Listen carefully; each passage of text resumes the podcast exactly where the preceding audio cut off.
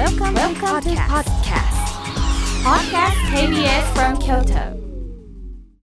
さあ、ここからもたくさんのメッセージをいただきましたので、順に紹介させていただきます。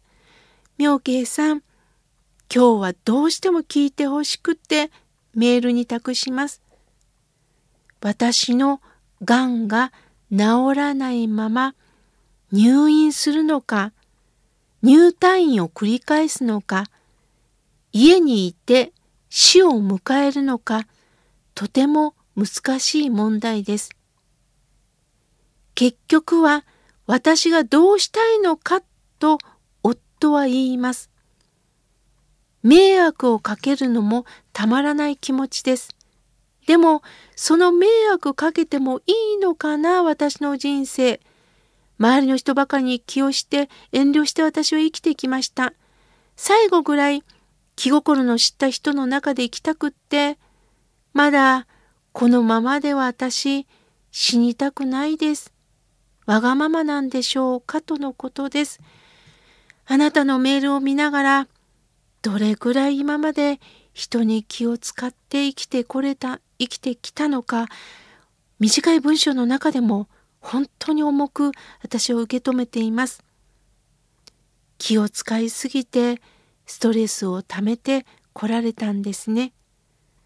そこで医師にももう一度聞きそれでも納得できない場合はセカンドオピニオンを利用したらいいと思います。お医者さんにも私は相性があると思ってます。この人だったら私は信じられるかな。しっかりと目を向けて自分も病気だったとしたらという気持ちで話してくれる医師と出会った時には専門家のお話を聞きながらそしてやっぱり何といっても連れ合いさんがどうしたいのかっていうこの問いかけ大きいですよね。それを素直に言いませんか？私はもっと生きたい。これがあなたの本音ですよね。私も同じ立場だったらこのままで私死にたくないって思います。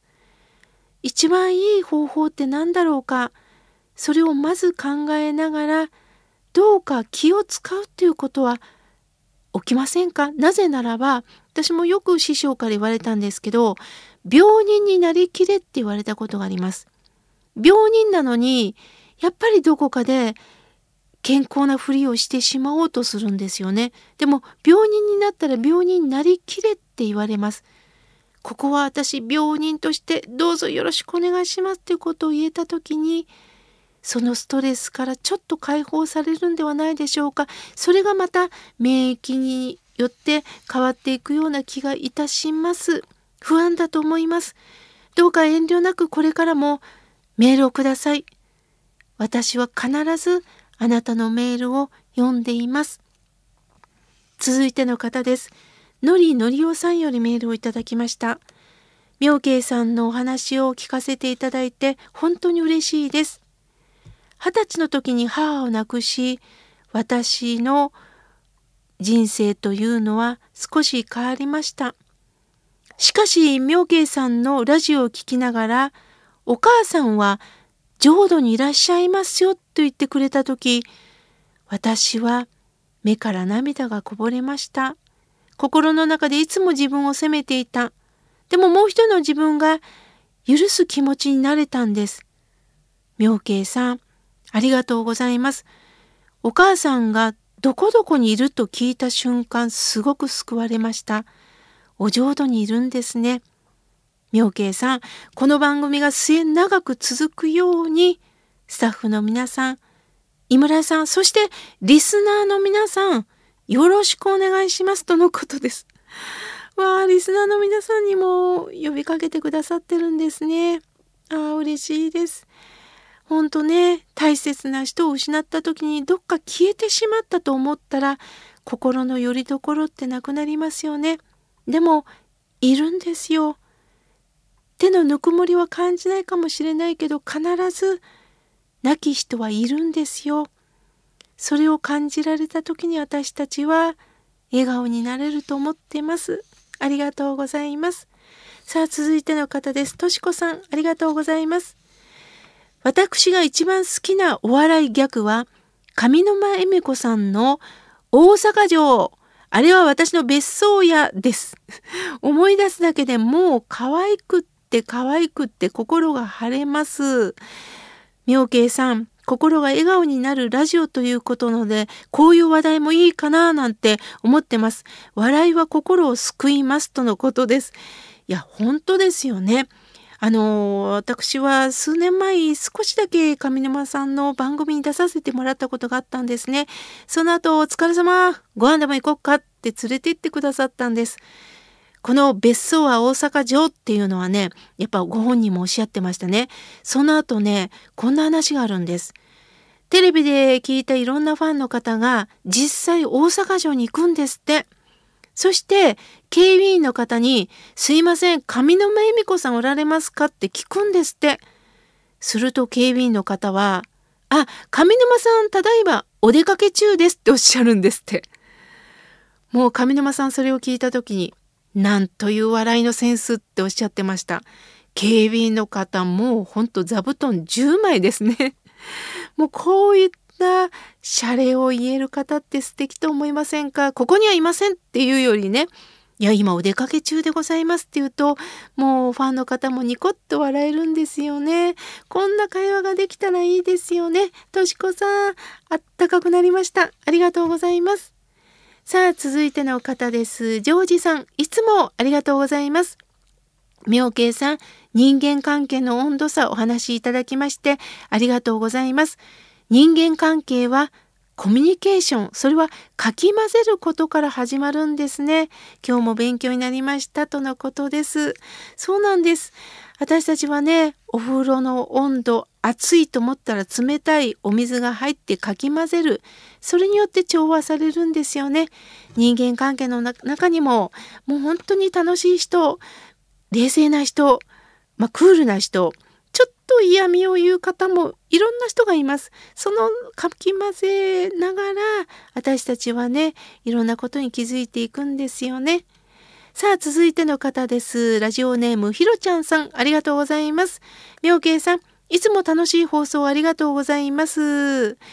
妙慶さん、生の電話でリスナーのお話、皆さんとお話をできるというコーナーってできないんでしょうか？生の電話のコーナー、よろしくお願いしますとのことです。はあ、なるほどですね。私もここまで考えたことなかったです。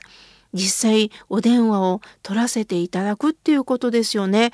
また何かのコーナーであのまたスタッフとねテーマに挙げてみたいと思います。ひろちゃんさん貴重なアイデアありがとうございます。さあ続いての方です。安代さんありがとうございます。いつも妙慶さんのご報は楽しみにしております。人の気持ちは日々変わります。コミュニケーションによって温度も変わります。私も実は心がかき乱されて一睡もできないことがあったんですけれども、妙慶さんのラジオを聴きながら、その人と話し合いたいなと思い、心が救われましたとのことです。ああ、そう言っていただいてありがとうございます。そうですよね。誰かの言葉でドーンと落ち込むってことはありますよね。でも、その方はどこまでそれが本心なんですかね。そういうことしか言えないっていう方もいます。それによってかき乱されて自分が落ち込むんじゃなくて、そうか、いろんな人がいるなすると私のなんかうぬぼれもこの人によってちょっと和らぐのかなぐらい思ったらいいのかもしれませんね。さあ続いての方です。枚方市のキティちゃんさんありがとうございます。毎週土曜日8時の癒しの放送ありがとうございます。妙慶さん、良い報告ができるようになりました。嬉しいです。私は自律神経を乱していましたが、この度少しずつ改善してきました。妙慶さん、報告ですとのことです。そうでしたか。なかなかね、この時期というのはね、自律神経が乱れてしまいます。薬もいいでしょう。いろんな方法もあると思うんですけどね。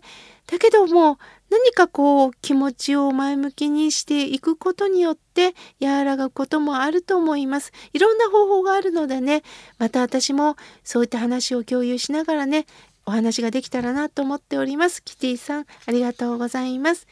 さあ、続いての方です。寝屋川よりまどかさん、ありがとうございます。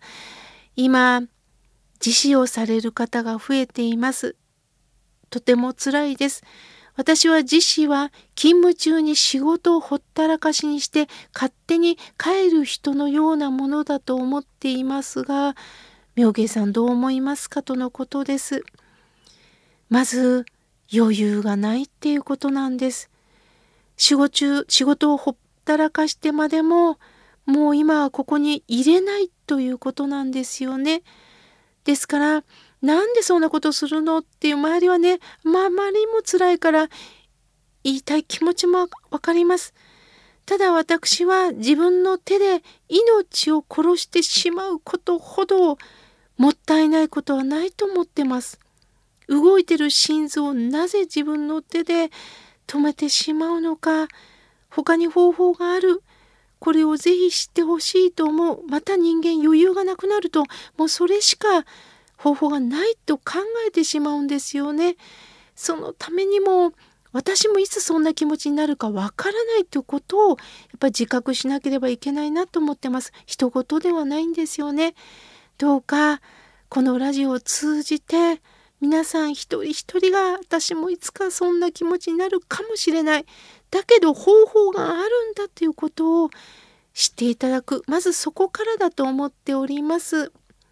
さあ、続いての方です。はがきをいただきました。翔さん、いつもありがとうございます。誤送金の件で24歳の男性がお金を使い果たしたという件、やはりこういう可能性はこれからあるような気がします。通信機の進歩の裏でこういうことがある。使用方法にも問題があると思いますとのことです。本当そうですよね。翔さんも胸を痛めておられると思います。親鸞上人という僧侶は、去るべき豪縁の催せば、いかなる振る舞いもすべしとおっしゃいました。きっかけ次第で人間は良くも悪くも変わるということなんです。